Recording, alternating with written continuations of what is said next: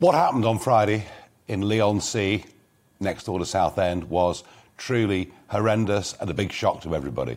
A shock to everybody involved in politics and current affairs, a shock to the country. Uh, Sir David Amess, somebody that I knew, not well, but I knew and met many times and was just the most jolly, happy man that loved being a member of parliament, uh, believed in his causes passionately, uh, believed in his constituency, uh, not somebody that ever wanted to climb the greasy pole of politics. He was happy being a backbencher. In a way, he's sort of redolent of the old days of politics when people went into it almost as if they wanted to give more back to politics than they wanted to take out of it. So what happened to him was horrendous. It was a political assassination. That's not a word that anybody else is using, but that's the truth of what happened. I'm concerned that some people are drawing the wrong conclusion. But before I get to that, let's listen to Boris Johnson, Prime Minister, in the House of Commons, paying tribute today. Sir David was taken from us in a contemptible act of violence, striking at the core of what it is to be a member of this House and violating the sanctity both of the church in which he was killed and the constituency surgery that is so essential to our representative democracy. But we will not allow the manner of Sir David's death in any way to detract from his accomplishments as a politician or as a human being. Because Sir David was a patriot who believed passionately in this country, in its people, in its future. He was also one of the nicest, kindest, and most gentle individuals ever to grace these benches.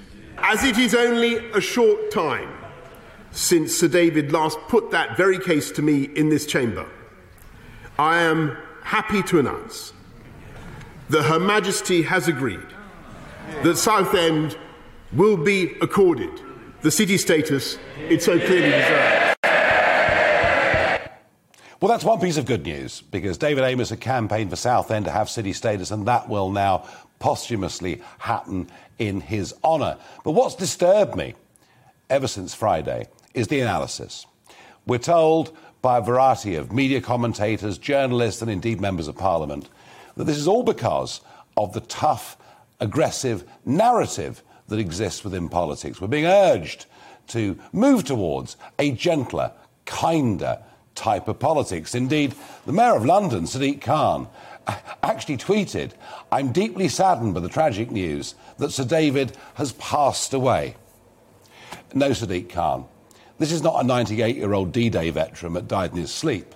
This is somebody that was brutally assaulted, stabbed 17 times, and died directly as a result of it. And we're all dancing around handbags here without anybody really wanting to call it what it is. This was an act of Islamic terrorism. At least that's what the police say they're investigating. And the prime suspect in this case is somebody who was sent to the Prevent programme six years ago uh, because a teacher had, had really thought this man could become a serious jihadi.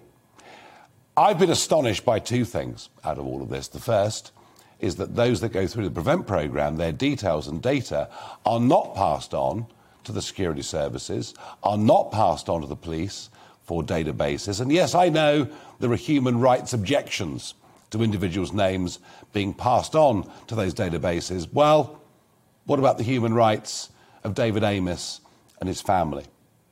And the other debate that fascinates me is how do we manage to have members of parliament continuing to be public facing, continuing to go on meeting their constituents, because this is the third attack in 20 years that has happened in an MP's surgery. I've heard ludicrous ideas such as police officers should stand outside when MPs have surgeries. We don't have the slack in the police force.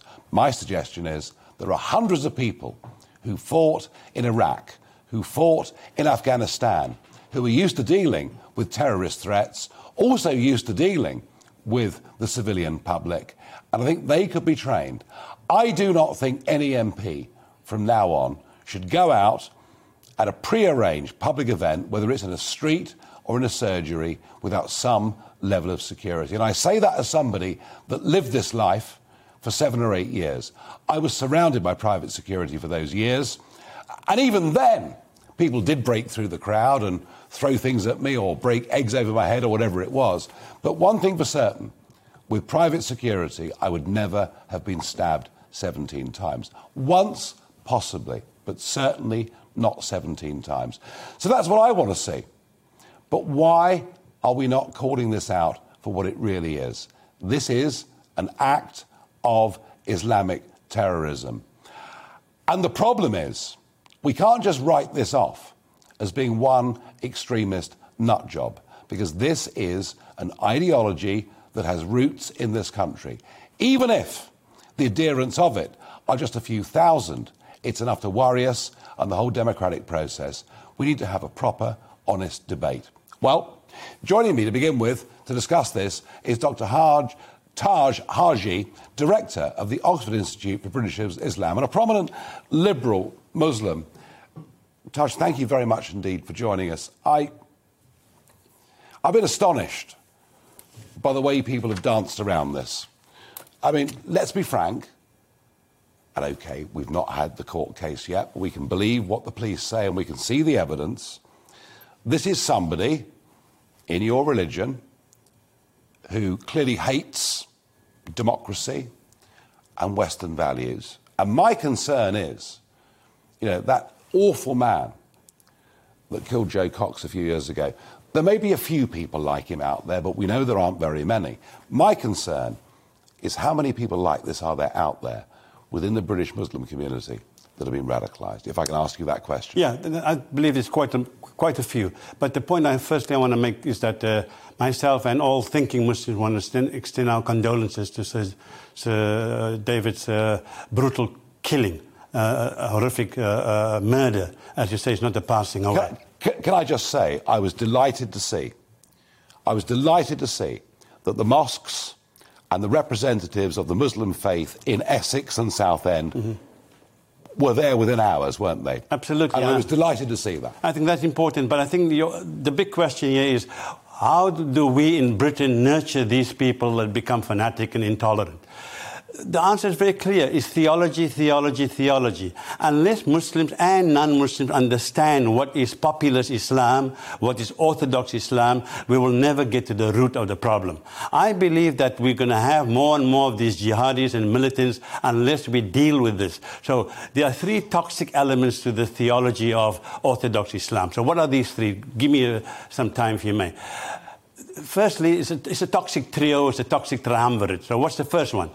That creates this type of a narrative. The first is the hadith, the supposed alleged sayings of the Prophet Muhammad, written 300 years after his death and has been invented and uh, this type of Chinese whispers. That's the hugest component of it because that's where you get jihadi narratives. That's where you get the idea that if you kill someone, you'll have 72 virgins mm. uh, in the afterlife. It's not in the Quran. It's these alleged, reputed sayings of Muhammad. That's number one.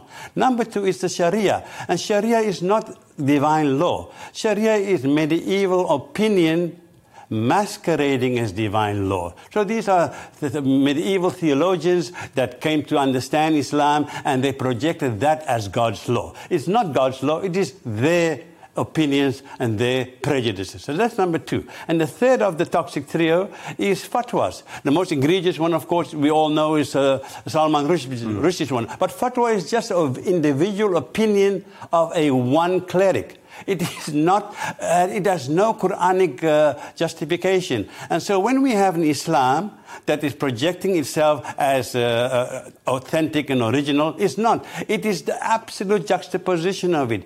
The, the Islam of the clergy, the Islam of populist, Islam, uh, uh, populist faith is a perversity of what Islam teaches. Quranic I, Islam, I, Quranic Islam, Taj, let me just finish here. Taj, I believe every word that you've just said, and you've said it with great sincerity, and I can see that you believe this and you mean this.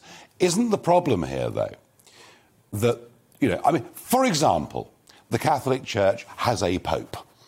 you can like the Pope, you can dislike the Pope, you can see him as being too conservative, being too liberal. But the church has a head of the church, and, and he, for his period in office, gives the lead to that church. Isn't one of the problems with Islam that no such structure exists? Well, there's both a benefit and a bane. And for example, when we have a pope and he's corrupt, like during the time of the Reformation and so forth, what do we do then?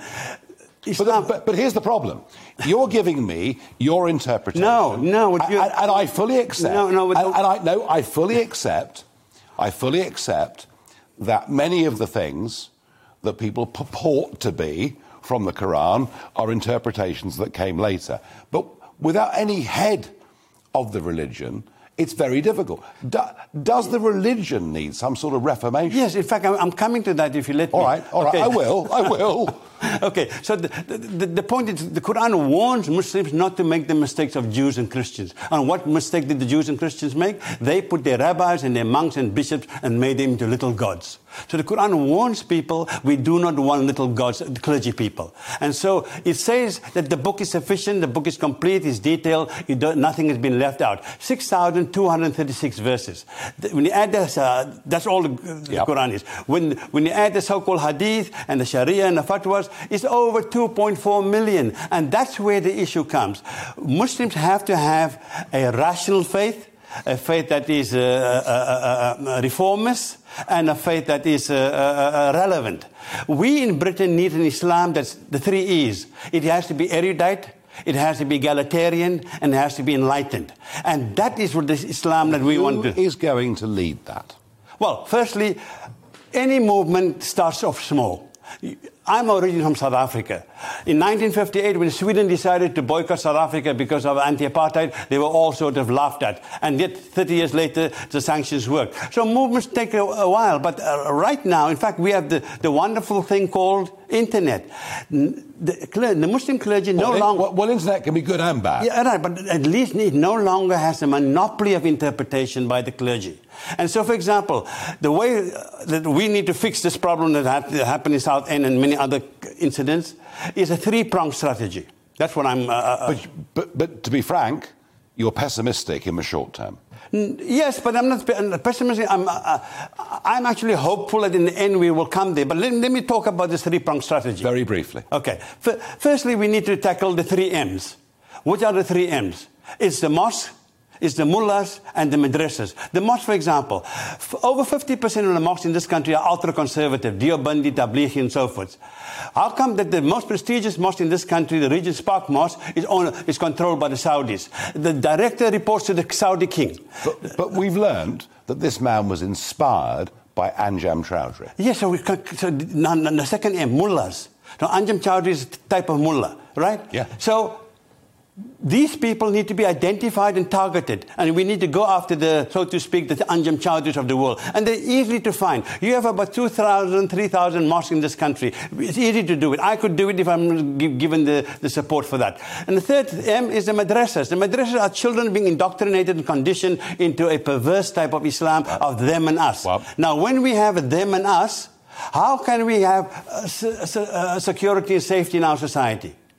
I, I'm going to say to you, Taj Hargey, thank you for coming on and making your arguments, but I think there's a lot of work to do uh, within your religion to get this straight. Absolutely. And, uh, but I thank you for what you've had to say, and I thank, I thank all of those people from the Islamic faith in Essex and from the mosques who turned up and paid homage to uh, Sir David Amess at the scene of his massacre. It was a very, very good thing, and we need to see more of it. Well, moving the, the, the, debate on to what can we do to help protect MPs? Well, joining me now is Professor Michael Clarke, Parliamentary Advisor on Terrorism and former Director General of the Royal United Services Institute. Michael, thank you very much indeed for joining us.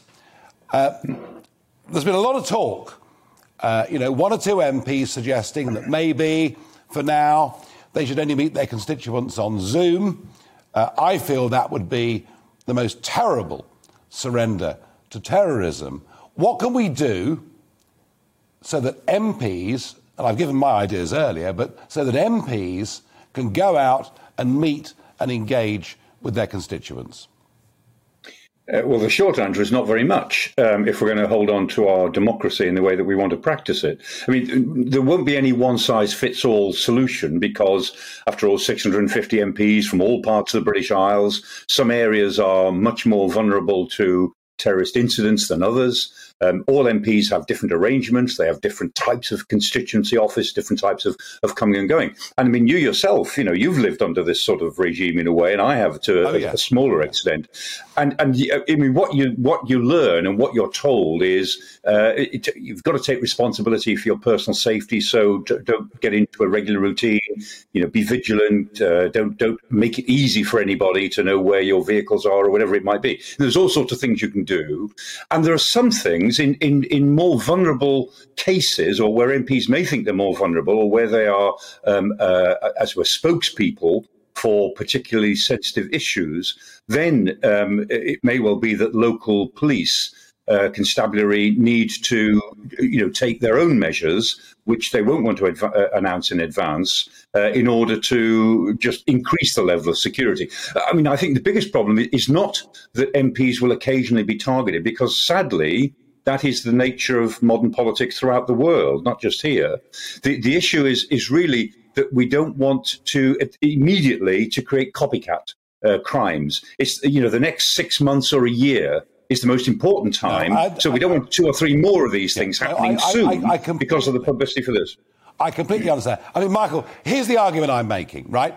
You know, from 2012, 2013 onwards, it was impossible for me to go out and campaign without security because mm. people would throw things or try and bash me over the head. And even with security, occasionally they got through, albeit very, very briefly. But because I had private security, did not stop me campaigning on the street, did not stop me attending market day, did not stop me mm. going around the pubs, the shops, holding public events. I did it with security with me, and because they were there, I was able to do it. Is it not time to recognize that the biggest security risk is when you pre advertise where you're going to be on a date at a time, which is why there have been three attacks on MP surgeries in the last 20 years. To yes. More, yeah, I mean, that, I, I, I, take that so, point absolutely, so, but remember. So why not? So why not? Why not? Given we have hundreds, thousands of people who fought in Iraq, who fought in Afghanistan, many of whom have not settled back into jobs, all of whom are very patriotic people. They've worked fighting terrorism. They've worked with civilian populations. Aren't they people we could train to help keep our democracy alive? Well, firstly, I mean, you were a very special case because you're a very prominent national politician. I've often said, actually, that you were the most prominent politician in Britain in the last 10 years, and yet you've never been an MP because, you know, you represent something different in the way our democracy works, and good on you for doing that. Um, but the, the issue of, of having private security people around for all MPs or even a majority of MPs raises the possibility that we'll end up with a sort of a private militia and the chances are that will cause it, it, the cure will be worse than the disease. It will cause too many problems, too many policing problems, and it could easily get out of hand. So I think where there are individuals who may be regarded as more um, uh, more insecure than others, there's, there are things that the formal police should be doing. I'm very, I'm, I'm very wary of the idea of having, as well, too many private security people around. So you were a particular case. I understand that. But private security I, I, I mean, for a range of MPs would be a real problem, I think. I mean, Michael, I was an MEP for 20 years as opposed to being an MP. You were? Yes. And yes, I led a political movement that was against the mainstream. And, and for all of those reasons, um, I yeah. was prominent. But, it, but if you think about it, I mean, David Amess, all right, you know, he had his strong views on abortion, the death penalty, other things. He was pro Israel. But he was, he was not exactly a contentious figure, was he? But it's easy to see if we analyze, if we analyze that Islamic terrorism is a problem that is here for the foreseeable future, not difficult to work out the MPs that are pro-Israel, not difficult to work out the MPs that are critical of, for example, halal meat production. This is not that hard, is it really, to protect those who could be most vulnerable to this problem? Well, to, yes, to do that, we need to know much more in more detail, as you say, who is likely to be most vulnerable, and then think about that. But we don't want a blanket solution that where the cure becomes worse than the disease. That's my point. All right. Um, so I think we, we do have to think about this, but we've got to take it very, we've got to take it step by step. And remember, I mean, you know, you and I can guess what the motives for this attack were, but we don't know yet. We, you know, until there's some authoritative statements arising from the evidence, we've got to be very careful I think, about what we say we're going to do about it. And like you, I mean, I've been studying jihadist terror for the last 20 years. So, I, you know, I've been through a lot of the of the junk which these people look at, the, the awful stuff that they read. Yeah. And it really does turn your stomach, some of it, to be honest. But we've got to be careful not to jump to conclusions until we've got some authoritative statements, I think. Michael Clarke, I understand that, but the police do say they are looking at a suspected Islamic terrorist case. Indeed. Thank you for coming on this evening and giving us your point of view. I still insist that MPs on public duties need to be protected. In a moment, we're going to be joined by Mark Francois, a very close friend of David Amess and a Conservative MP for neighbouring Rayleigh and Wickford. And this will be the first time he's spoken publicly since those awful events on Friday.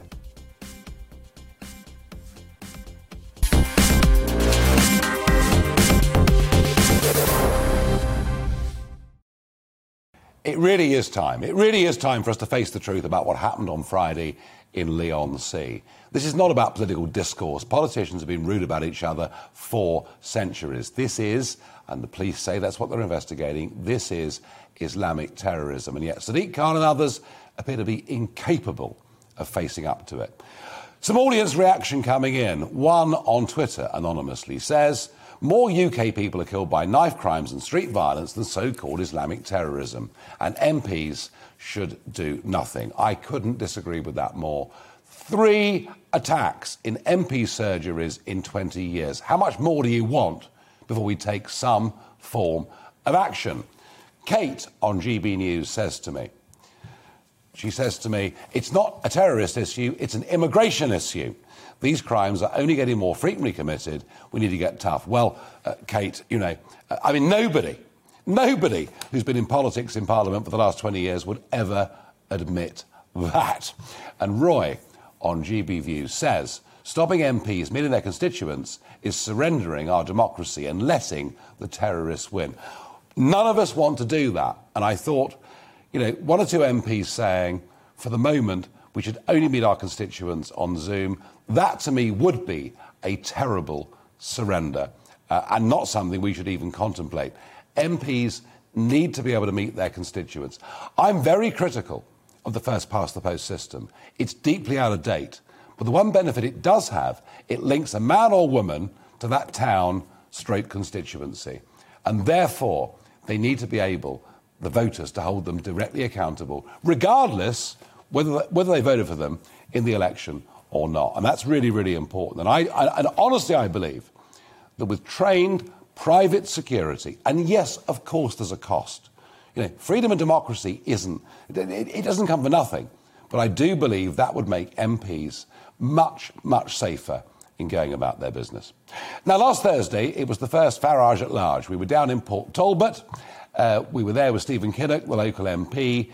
We were looking at the steel industry. We were looking at energy costs. We were looking at the problems that exist in South Wales.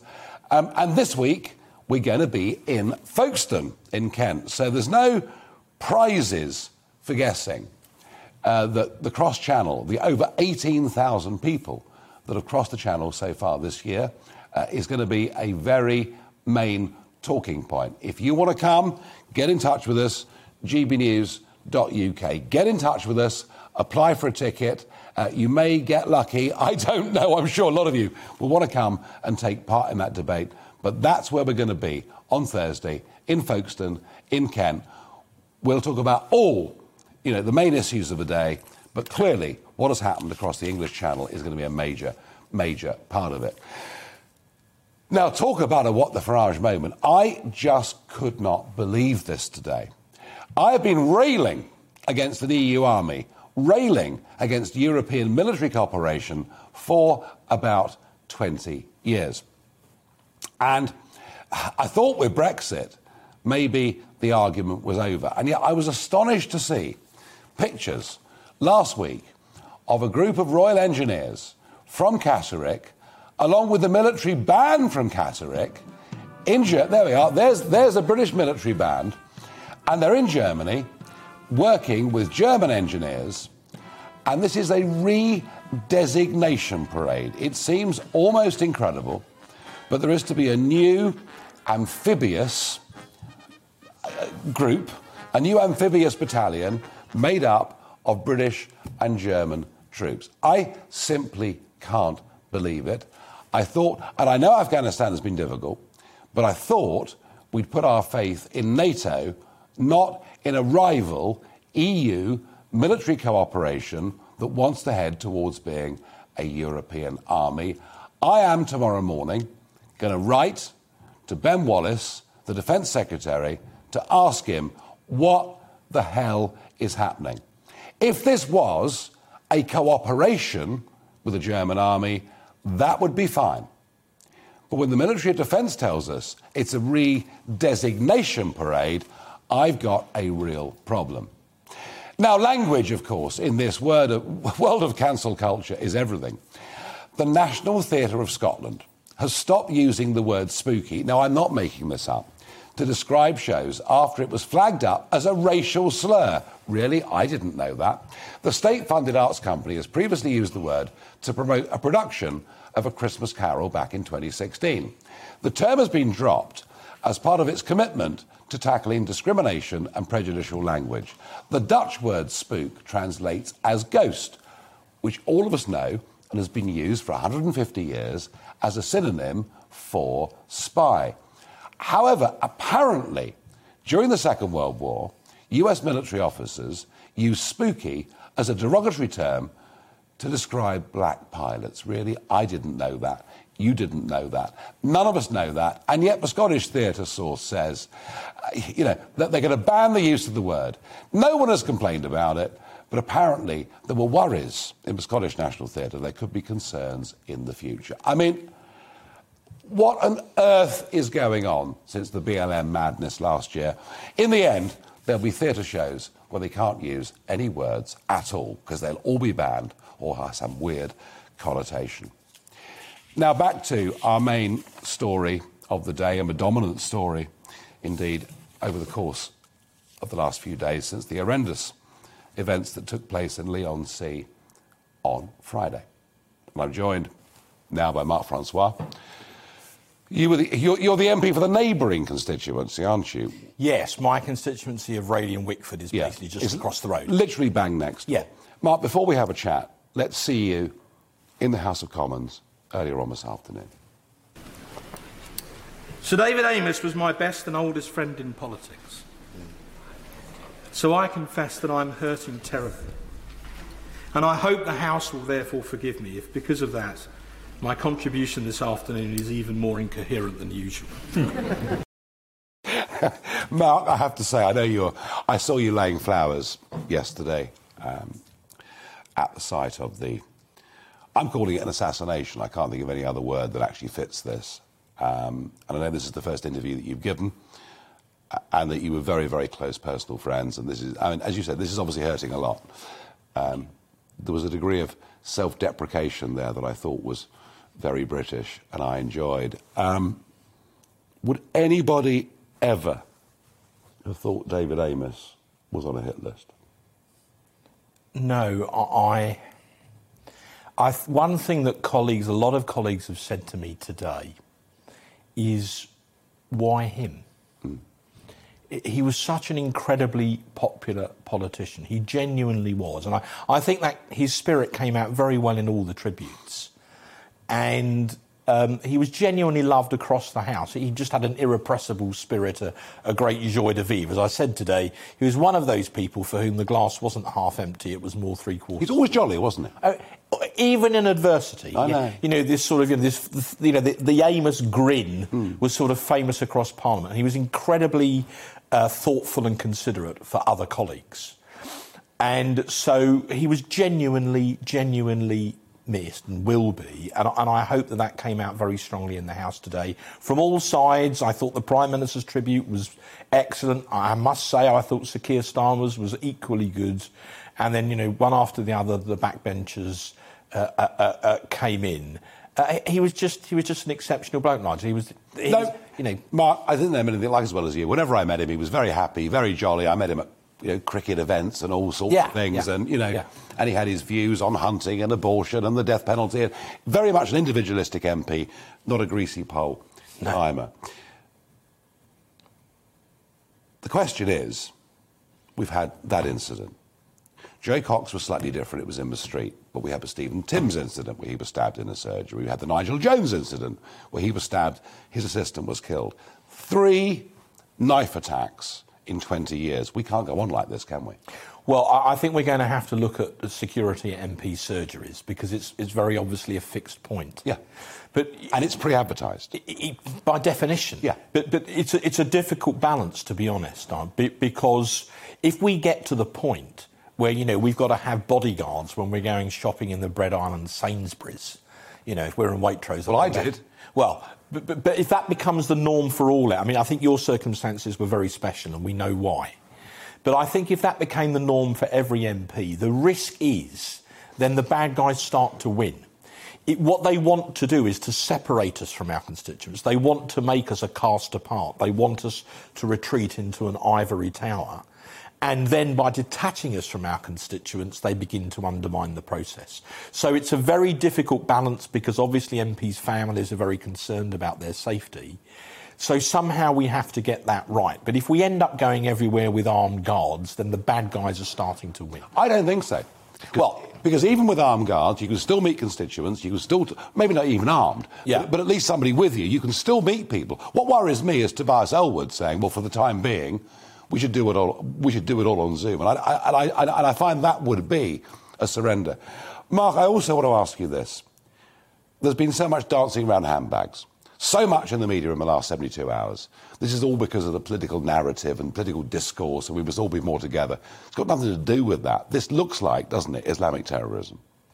Well, we were all told in the House today there is a police investigation, so we have to be. But the police themselves say that's what they're investigating, and this man was sent to prevent six years ago. Well, if I believe what I read in the papers, Nigel, then it does look as if there may well have been that motive. But you know, I, I don't have sufficient intelligence to be definitive. But that, that is that is indeed how it looks. In the short term, do your plans as an MP change? No, um, I, I, think as best we can, you know, we need to we need to carry on. There will obviously be, you know, until we've had David's funeral. Yeah. I think things are obviously going to be different, and, and I'm sure no one would decry that. But I, th- I think that again we have to strike a balance. We have to carry on doing our job. We just have to be more conscious about these things. But in a sense, we were conscious about them already. Look, the risk of betraying a, a confidence here. I, I discussed this with David. We, we, we, used to talk about this. We, we, we, were in and out of each other's offices all the time. You know, we're on the same corridor in Parliament. Mm-hmm. So, and, and, I had a system of booked appointments, and he normally allowed people to come for, you know, first come, first serve. And his argument was if you go to a kind of booked appointment system, you know, that became, you may start to deter people. The irony is, after the pandemic, when he started redoing his surgeries, he did have booked appointments and this person had booked an appointment. It wasn't even a constituent. Uh, I, I, didn't know that. If that's if that's if that's the case, I'll, I'll, take your word for it. But somehow he had booked an appointment, and he basically, you know, he, he, he waited he waited for his moment. So no, look, it, it, we're all struggling with this. We're all struggling with the loss of a great. It, he's the best bloke I ever knew. It's as simple as that.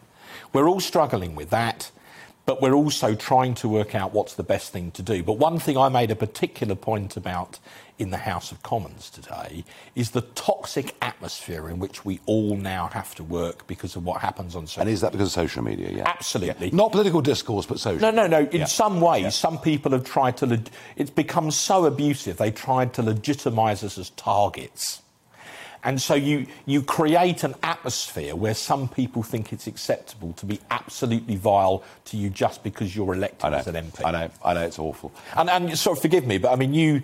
One of the reasons I was keen to discuss this with you, because in all seriousness, you you went I've lived through- it. right. You, you know this as well as anybody. Yeah, I've right? lived it. You know, I- I've lived it. I found having security, Mark, never stopped me going to a street market, never stopped me doing public events, never stopped me doing anything. Occasionally, attackers got through, mm-hmm. an egg meal, milkshake. Yeah. whatever. yeah, yeah. You were famously milkshake. Oh, Yeah, well, yeah. I've had pints thrown over me, and goodness knows what. But What a waste of good beer. But, well, I couldn't agree more. but talking pints comes late.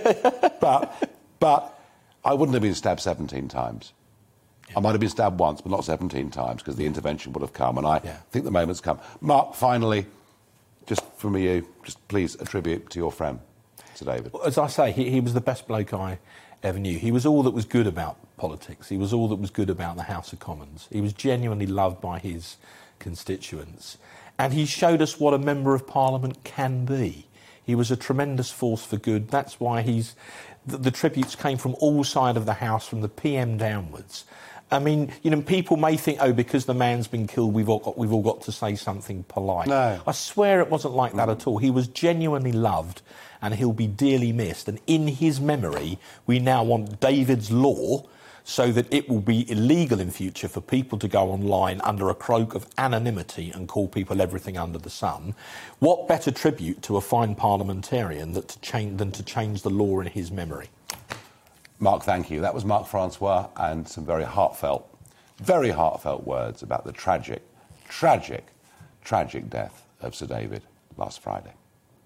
In a moment, a change of gear. We'll be doing Talking Pints with Aldo Zilli.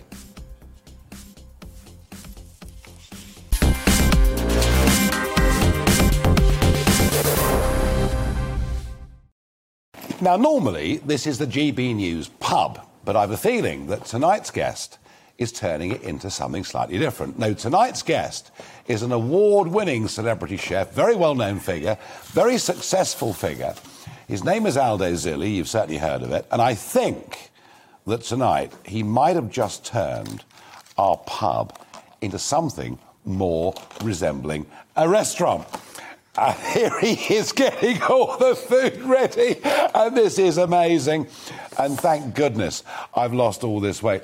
Aldo, you're really pushing out the boat here. This is completely wonderful. There's your Um, knife and fork. Oh, Uh, well done. Thank there you so much. Okay, I better sit down and. You better sit down properly. Uh, let me ask you a question. How does, uh, how does a young Italian boy of nine from the Adriatic coast um, suddenly become this famous Go on, tell me how much research you've done on me. celebrity chef, you know, and books and TV programs and goodness knows what else? How did it all happen? Who knows? I, was, I came here by chance for a two-week, uh, for a two-week Yeah. holiday. Now, what, what's this? Some prawns? That's prawns. Right. Well, let me dig in a bit. There's bit. some uh, buffalo mozzarella here, Fantastic. tomatoes, some arancini, Fantastic. some penne with mozzarella here. There's a little bit of bread here. Gets better and better. Look at that. Gets There better and better. But no, keep so talking, anyway, please. yeah, and then um, age uh, 17, I was in Germany homeless. Then I found a job, and then cut long story short, I met a young lady, and she brought me to London. I see. And uh, so you came here for love. I came here for love. I mean, it's the Italians that are supposed to be the romantics, not us. But I know. but- well, I was romantic because I, I followed, I followed the, all the way here. And um, to be fair to the young lady, I kind of fell in love with the, the language, the, the people. Uh, you know, I'd been around Europe already, although I was only 19, but I left Yep. my family very young because I'm the youngest of nine. And I left because I was hungry. when you came here, it's 1976, I think it was that you came. Yeah, I had to go to the. It was like now, right? It was like the Brexit is back. So I had to go to the uh, Home Office. Mm-hmm. I had to register, like the Italians have to do now if they want. to And what's wrong here. with that? Nothing at all. Okay. We, we love it. We love Brexit. You might love Brexit. I'm not too sure. Running my business is a nightmare. But No, when you, but when it, well, no, look, you know. At the moment it is. Yeah, I mean, there's, there's some settling down to do. Yeah. But we, we, you know, we, I mean, I didn't get you on to discuss Brexit particularly, but but Well, we but- can. But we can, and we might at the end. If you're brave. But but but but, but, culture is what interested me because when you came here in 1976, Mm-hmm. this was a country still that are not recovered from the rationing of two world wars. Right. British food was pretty be awful. Yeah. You know, outside a few central London restaurants, there was very little choice. Provincially, there was almost nothing. You know, fish and chips was as good as it got, and it could be very good or it could be awful. Yeah. I mean, it must have been a shock to you coming from Italy to see the food culture. It was a big shock because um, I couldn't even find olive oil. No, I'm sure. Uh, it was it was hard to find ingredients. It was hard to find um, good restaurants to go to work, Hmm. To to actually get a job. Uh, was difficult. I found a job in a hotel. Yep. And uh, uh, because it was a hotel, of course, the cuisine was English, was British, and uh, we as staff got Very good. got very little to eat. Uh, and uh, we got given glasses of milk to drink w- with our dinner, which was a bit weird, but nevertheless, I really liked the country. I li- uh, it was a hotel, it was in the countryside. I really enjoyed it. And then I got fed up. I, wanted, I left my little village to go into a big city, so I wanted to be in London. So London for me was Soho. Soho was Little Yep. Italy. Yep. Even then, in those days, Yep. there was, I remember, eight restaurants in one street, in Dean Street. And there was Italian delis, there was... I felt at home hmm. when I got to Soho. And that was where... That, but that was a tiny part of the UK. of, of the UK, yeah. Of the, so of the Britain. food revolution, is it people like you that have sparked the food revolution? Is it a sort of awakening of the British? Well, Italian about food in those days was very hard to find good food. Outside of London, you know, you, Impossible. you got your chicken Kiev, maybe, if you, You were were very lucky, yeah. Some oily lasagna, Yeah. and some cannelloni. you know, pizza was uh, touch and go. Uh, you know, the, the, the word was there, but the, the actual dough was not what we Yeah. do now. And, you know, it's evolved into this amazing um, thing now that Italian food is everybody's food. It's a family uh, affair. People, you know, we, we do takeaways and deliveries from home. And it's been. A- you've used lockdown, haven't you? To sort I've of, used, yeah, yeah. I mean, you kind of quite cleverly Yeah. used lockdown because obviously the restaurant business having a terrible time. You sort of We evolved in home delivery service and all the rest of it. Yeah, 100%. Casa Zilli was born in lockdown and is thriving.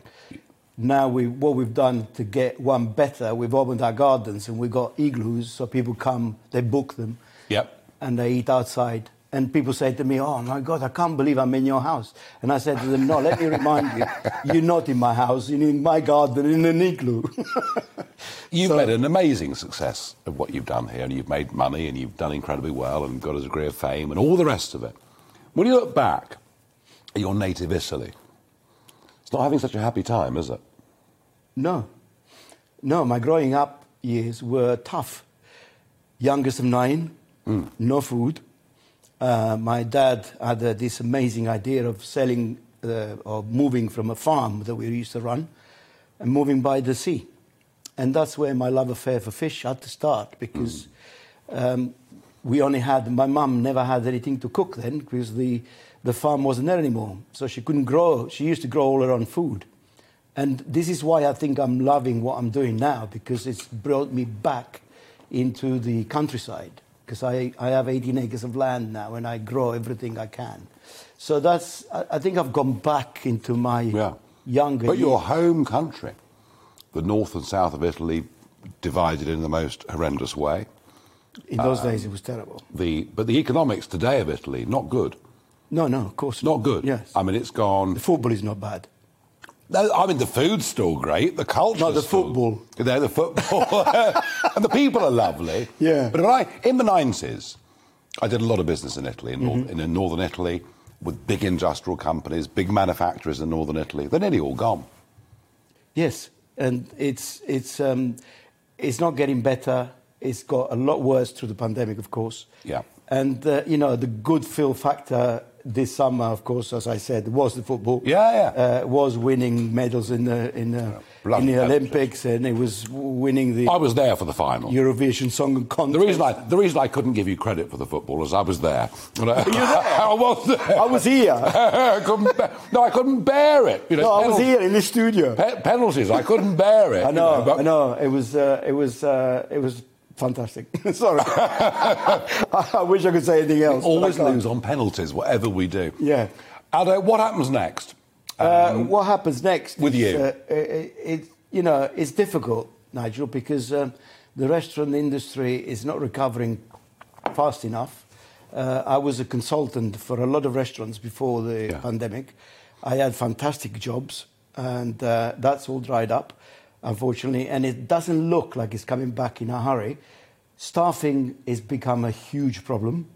Uh, we, we chefs uh, are few and far between. But everything, is lorry drivers, it's no, chefs, we it's... can't find people in general to work. I can't, I can't even find a KP, and you know, a kitchen porter. So at the moment it's tough, but I'm managing from home to run a business that I started in the pandemic. You know, with my lovely wife Nikki. We're still married after two years of working together. and great food. Um, as I'm, I mean, I'm, this is clearly an advert for Aldo's business, really, but Yeah, sorry, sorry, I didn't, I didn't, I don't mean to keep bringing back. no, no, no, that's all But, right. You know, seem a very happy fellow. I, I don't do sad. You seem a very happy fellow. Why be sad? You know, I got to where I am, and uh, I'm very healthy um, as a person. I keep, I try and keep eating the right foods and Yep. not drink too much alcohol or very little or none at all. And you know, it's it's what you want in life, and all I want in life is my three people that are waiting for me at home, and my bigger daughter and my grandchild, my grandson. And Is Italian food the best food of the lot? uh, Italian food, it's um, when you say the best food of uh, uh, the, in the world, it's the most approachable, and people really love it. And uh, yes, of course it is. Of course it is. that was Aldo Zilli. Italian food is the best in the world. There's no competition. that was really good. Okay.